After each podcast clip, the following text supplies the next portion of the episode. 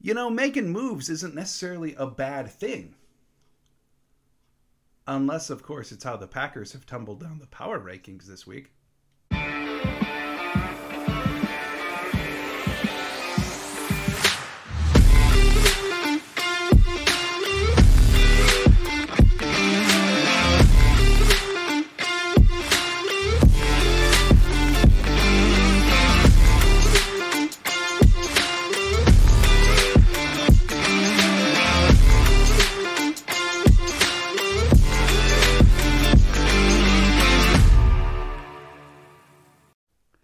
Welcome to another episode of Lombardi Time Brews. I am your host, Jon Delray. Today we are working to answer some of the tough questions. How do the Packers move forward after their debacle against the Giants? Does it include trading for a new wide receiver? Does it include getting a new defensive coordinator? Maybe. We're going to dive into both of those topics. I'm going to share my opinion as well as some facts see what's going on, dive into a couple of different numbers, and come up with an answer for should the Packers make two major moves that will not only dictate the rest of this season, it's going to dictate the relative future as well. These are two huge questions that LaFleur and Brian Gutekunst have to grapple with as determining the Packers' future. But first, diving into practice today. Yes, the Packers did practice today. LaFleur, in his in his kindness, gave the Packers an extra hour. He delayed practice by an hour today from his normal Wednesday time to give players a little bit extra rest and recoup time. I'm not sure what that hour does, but hey, why not? So they practiced a little later today, and I do have the practice report as to who practiced in full, who didn't practice at all, etc. One player that we do know about, Christian Watson. He kind of re-pulled that hamstring uh, in the game against the Giants. LaFleur said it was actually on a tugged route. And what he meant by that was basically it was a route that Christian Watson was running that should have been called as some kind of defensive interference because the defender was on him, but it wasn't called, and Christian Watson kind of re-pulled that hamstring. Now, we don't know how severe of a pull it is yet. We don't really have any details at all. We do know that following the game, Christian Watson told reporters that he doesn't feel as though it's a huge deal. He's not overly worried about it. Doesn't seem like it'll be a huge absence. The fact that they haven't already placed him on injured reserve is obviously promising. So this has got to be less severe, you would think, logically, than Sammy Watkins' hamstring injury. So overall, did not practice today. Don't know if we'll see him against the Jets this coming weekend according to Christian himself, doesn't sound like something to be overly worried about that it'll be a long absence. Uh, moving on from that, someone who returned after a long absence, Kylin Hill, kick returner and running back three of last year. He was placed on the pup to start this year, coming back from that torn ACL that he tore midseason last year. He is back. Now, back does not mean fully back on the 53. It just means that he's back to practicing following his physically unable to perform list stint. Whether or not he plays anytime soon, still very much up in the air. Today was that first practice back.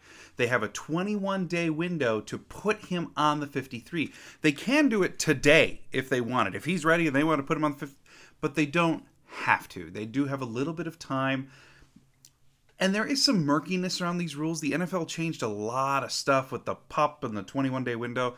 But from my interpretation of everything that I've read, I do believe they still do have the 21 day window to activate him. But nonetheless, him returning to practice is a big deal. It also makes you wonder is he going to just automatically assume returning duties again once he's back and healthy? Christian Watson, Amari Rodgers, we'll see.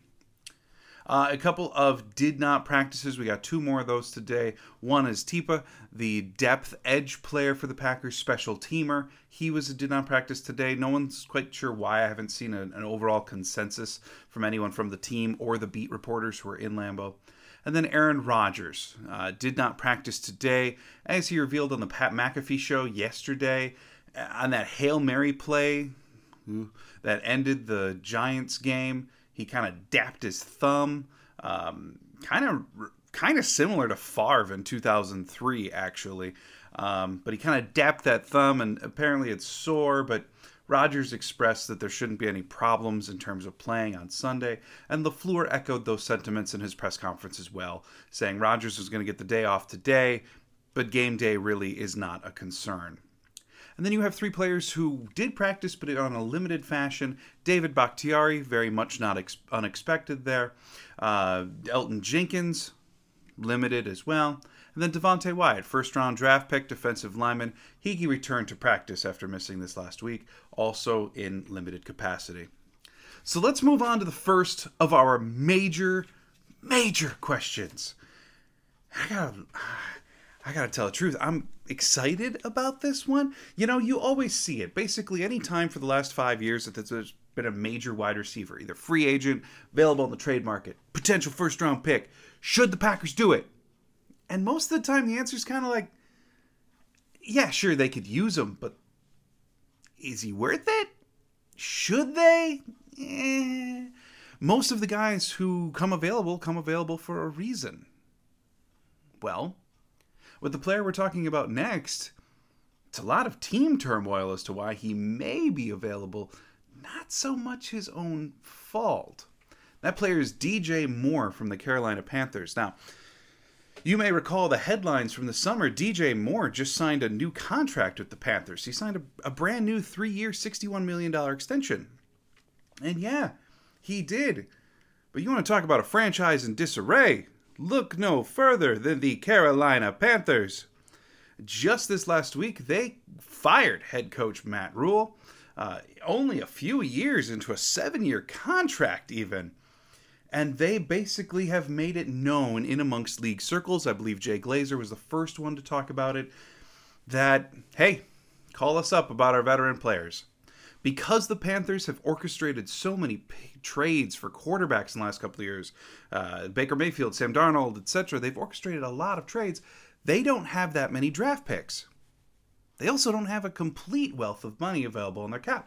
So the Panthers are kicking back and saying, all right, the Matt Rhule experiment didn't work. We need to do something to revitalize the future of the franchise. Maybe that includes a full blown blow it up rebuild. Maybe the Panthers are thinking more tweaks and just want to get rid of stud players that can get massive returns like Christian McCaffrey. Or maybe it means let's just move some of our lighter veterans, like maybe a Robbie Anderson who I may talk about in a future video as a target if the DJ Moore thing doesn't pick up any traction. But as of right now, the player on the Panthers that certainly intrigues me the most is 25 year old DJ Moore. Now, DJ Moore is a wide receiver. He's 5'11, 215 yards. He's been Carolina's number one for a few years now. In fact, he's posted three straight 1,100 yard seasons. In fact, in a weird kind of statistical anomaly, three straight 1,100 yard seasons and four touchdown seasons.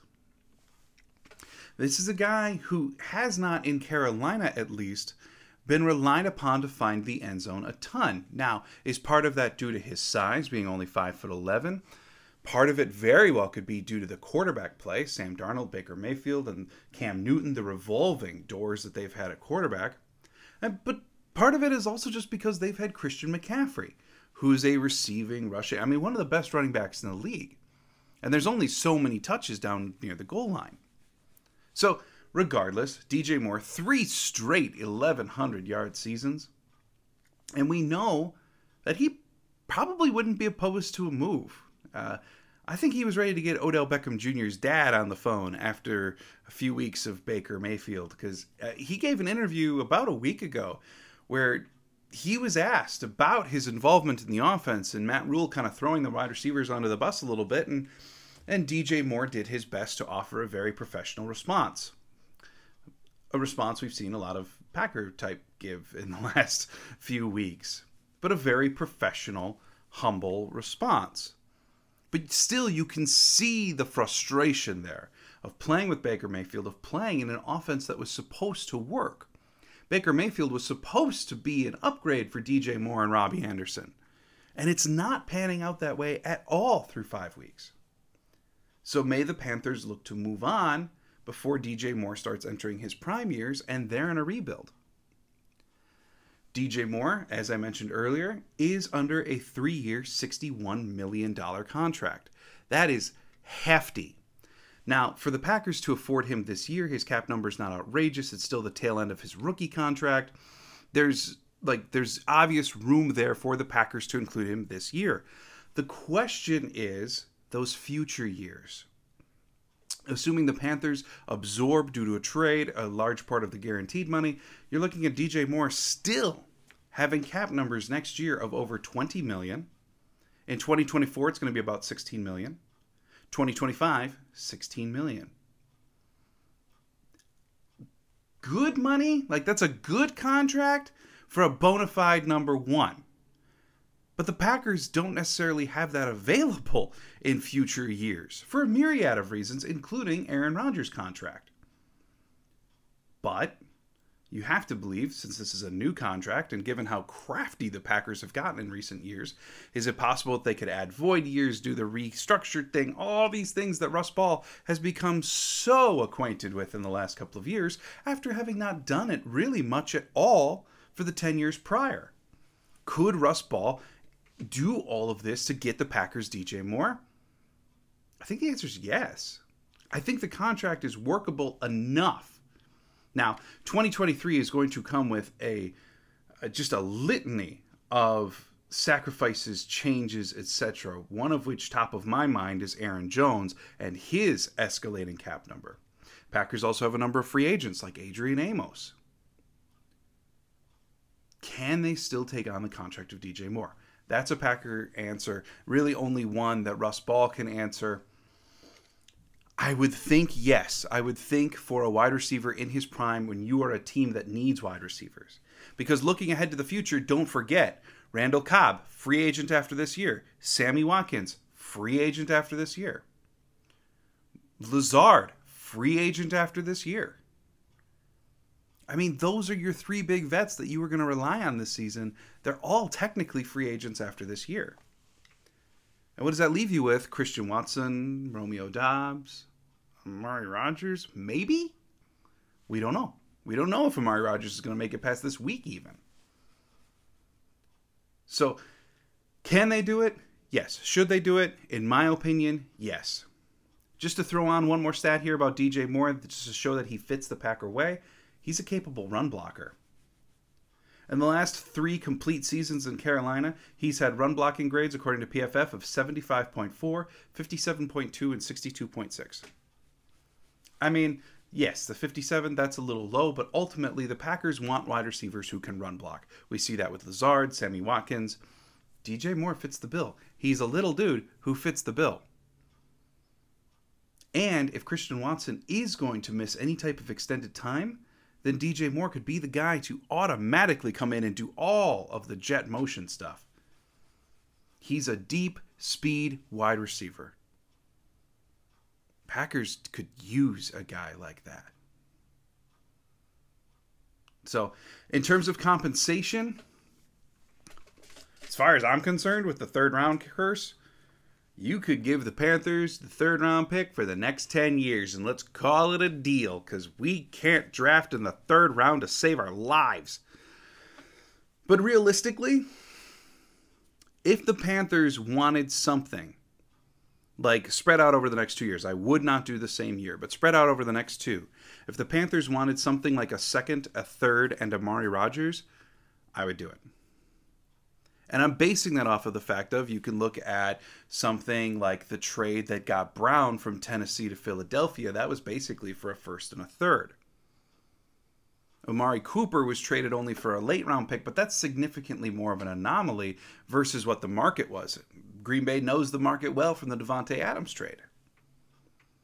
I mean, you're seeing a lot of these elite receivers having a first round pick included, and I wouldn't necessarily do that. However, second and third. Let's say as an example, this year's second, next year's third, and Amari Rodgers? Yeah, do it. Done deal. This year's third, next year's second, Amari. Yep. I would do it. Because DJ Moore gives you not just a wide receiver for this year. If you're a rental, I would say that's too much, too much draft capital. But DJ Moore could be your number one for the rest of this year and three more after at a reasonable contract. That's worth it for a second and third. I would do that. It's worth it. Now, do the Panthers want more? Maybe. We have no idea. And again, DJ Moore might not even be up for bidding right now. But for a team on a rebuild, you got to think everyone's got a cost. So we'll see, but I absolutely would do it. Now, moving on to the last question Joe Barry, defensive coordinator of the Green Bay Packers. What in the hell is going on with Joe Barry? Now, last year, Joe Barry came in and he was when he was hired there was not exactly a lot of excitement. He had had prior stints as a defensive coordinator with Detroit, with Washington and it, it, it got lackluster results, but they were lackluster teams. Packers brought him in and you know, people were afraid, but then all of a sudden we got into the season and guys were talking about being able to fly around more. And you saw the intensity that the defense had often last year. Now, it wasn't a perfect defense last year. According to DVOA metrics, other advanced stats, things like that, they still, some of them said below average, some of them said average, but they had these singular games that they were through the roof. Thinking of like the Arizona game last year, of course, the playoff game against San Francisco. But nonetheless, you saw these spurts of energy. You saw guys swarming to the ball to tackle. You saw aggression.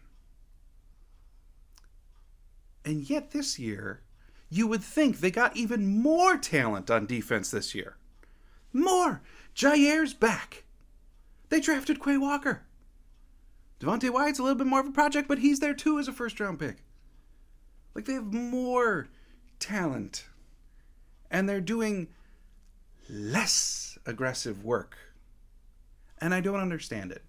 Matt LaFleur, you knew towards the end of the Pettine era how much Matt LaFleur hated the cornerbacks playing 10 yards off the ball. And yet, Joe Barry's doing it all the freaking time. We're seeing all of this super deep zone. Don't get over the top. What for? I don't get it. When you have the talent and the athleticism that the Packers defense has, why are you playing so scared? I've read a lot from people who understand film much better than I because I am not shy about the fact that I'm not a film junkie.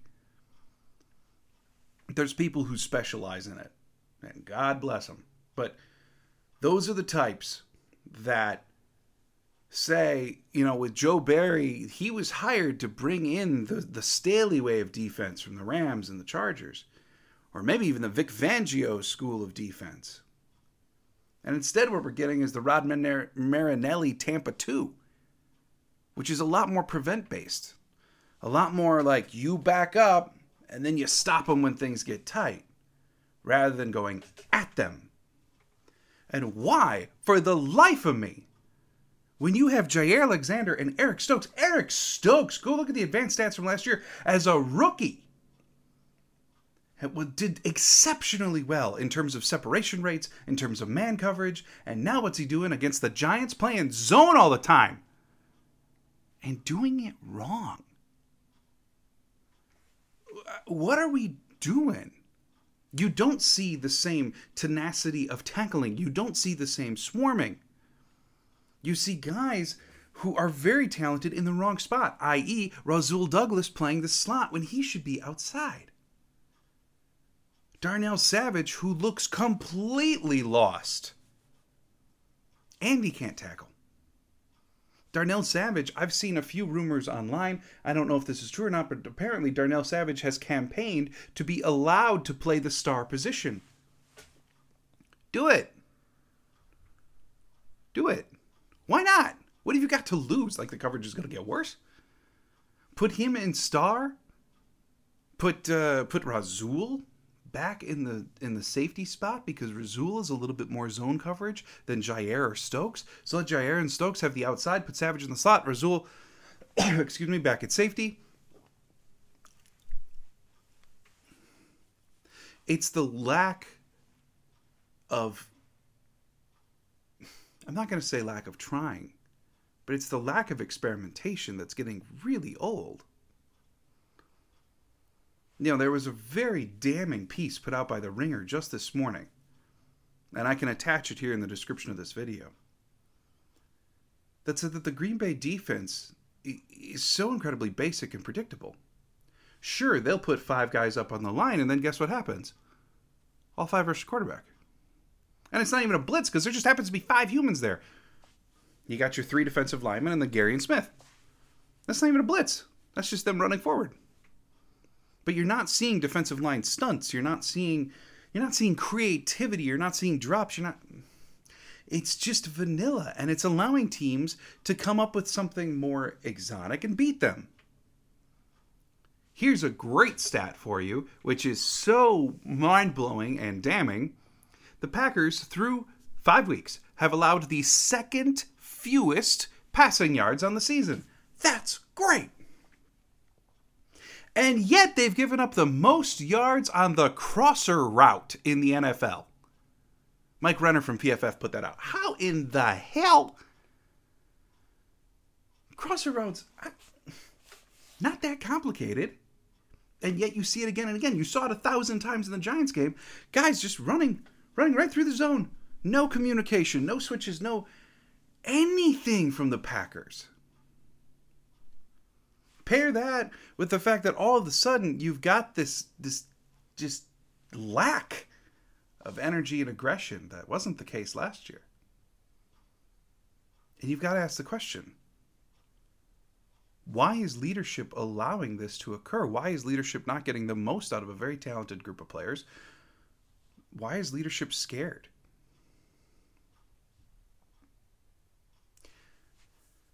So here's my opinion. I am very much a disciple of the Pittsburgh Steeler and Green Bay Packer way. I understand that a lot of the elements of football are human. And humans have the opportunity to correct, change, etc. Joe Barry now has shown a pattern. Matt LaFleur's job is safe. You know that. He's not going anywhere. He just signed a contract extension, too. He's a very good young coach. And I will clarify here, too. Some people in past videos thought that potentially I was calling for LaFleur to go. I, I'm not. I have issues with LaFleur's leadership. But that doesn't change the fact that he is a good young coach, and I would not let him go yet. Joe Barry, in my personal opinion, Joe Barry gets one more game. If the Packers defense gets completely and utterly ripped apart by the New York Jets and the weapons that they have in Zach Wilson, then it's time for Joe Barry to go. If the defense looks the way that it did against the Giants or Bailey Zappe or Week 1 Vikings and Justin Jefferson, then it is time for Joe Barry to go. But anytime you're going to get rid of someone, the necessary question comes in of, well, who's going to replace them? The Packers have a couple built in options. The number one, in my opinion, by far the most, is the secondary coach, Gray. He's a very hands on leader, he has experience. He is your natural selection. He was considered for the job even when they gave it to Joe Barry. But if they're looking to stay in house, which certainly for the Packers I believe that they would be, Gray is your number one option. I do believe that. Moving, if you're looking for someone external, just like you did for Rich Bisaccia, back up the Brinks truck and go get Vic Fangio. Is Fangio's scheme that far of a move from what Barry's been doing? You never want to change scheme mid-season, but I think Barry and Fangio are close enough with how I understand defense that it could be done. But time is ticking. And if you get to week six and a defense which is mostly the same personnel is unable to grow upon the success of last year and in fact is getting worse in a lot of regards, expectations for this team are too high. You are too invested in this year. It's time. It's also time to wrap up this video. Thanks for listening along today to Do Lombardi Time Brews. Thank you so much for checking out even this past weekend's videos. It was so, so great engaging with a number of people of comments since I got the comments thing all fixed now. Um, been really great getting to know some people through this channel. So thanks for checking it out. I will be back on Friday. Now, Friday is my full blown Jets Packers game preview where I dive into the Jets offseason, talk about how they've looked so far this season, and analyze what are the important matchups for Packers versus Jets. So, thanks for tuning in today. I will see you on Friday. I hope you're having an absolutely great day, and as always, go Pack Go.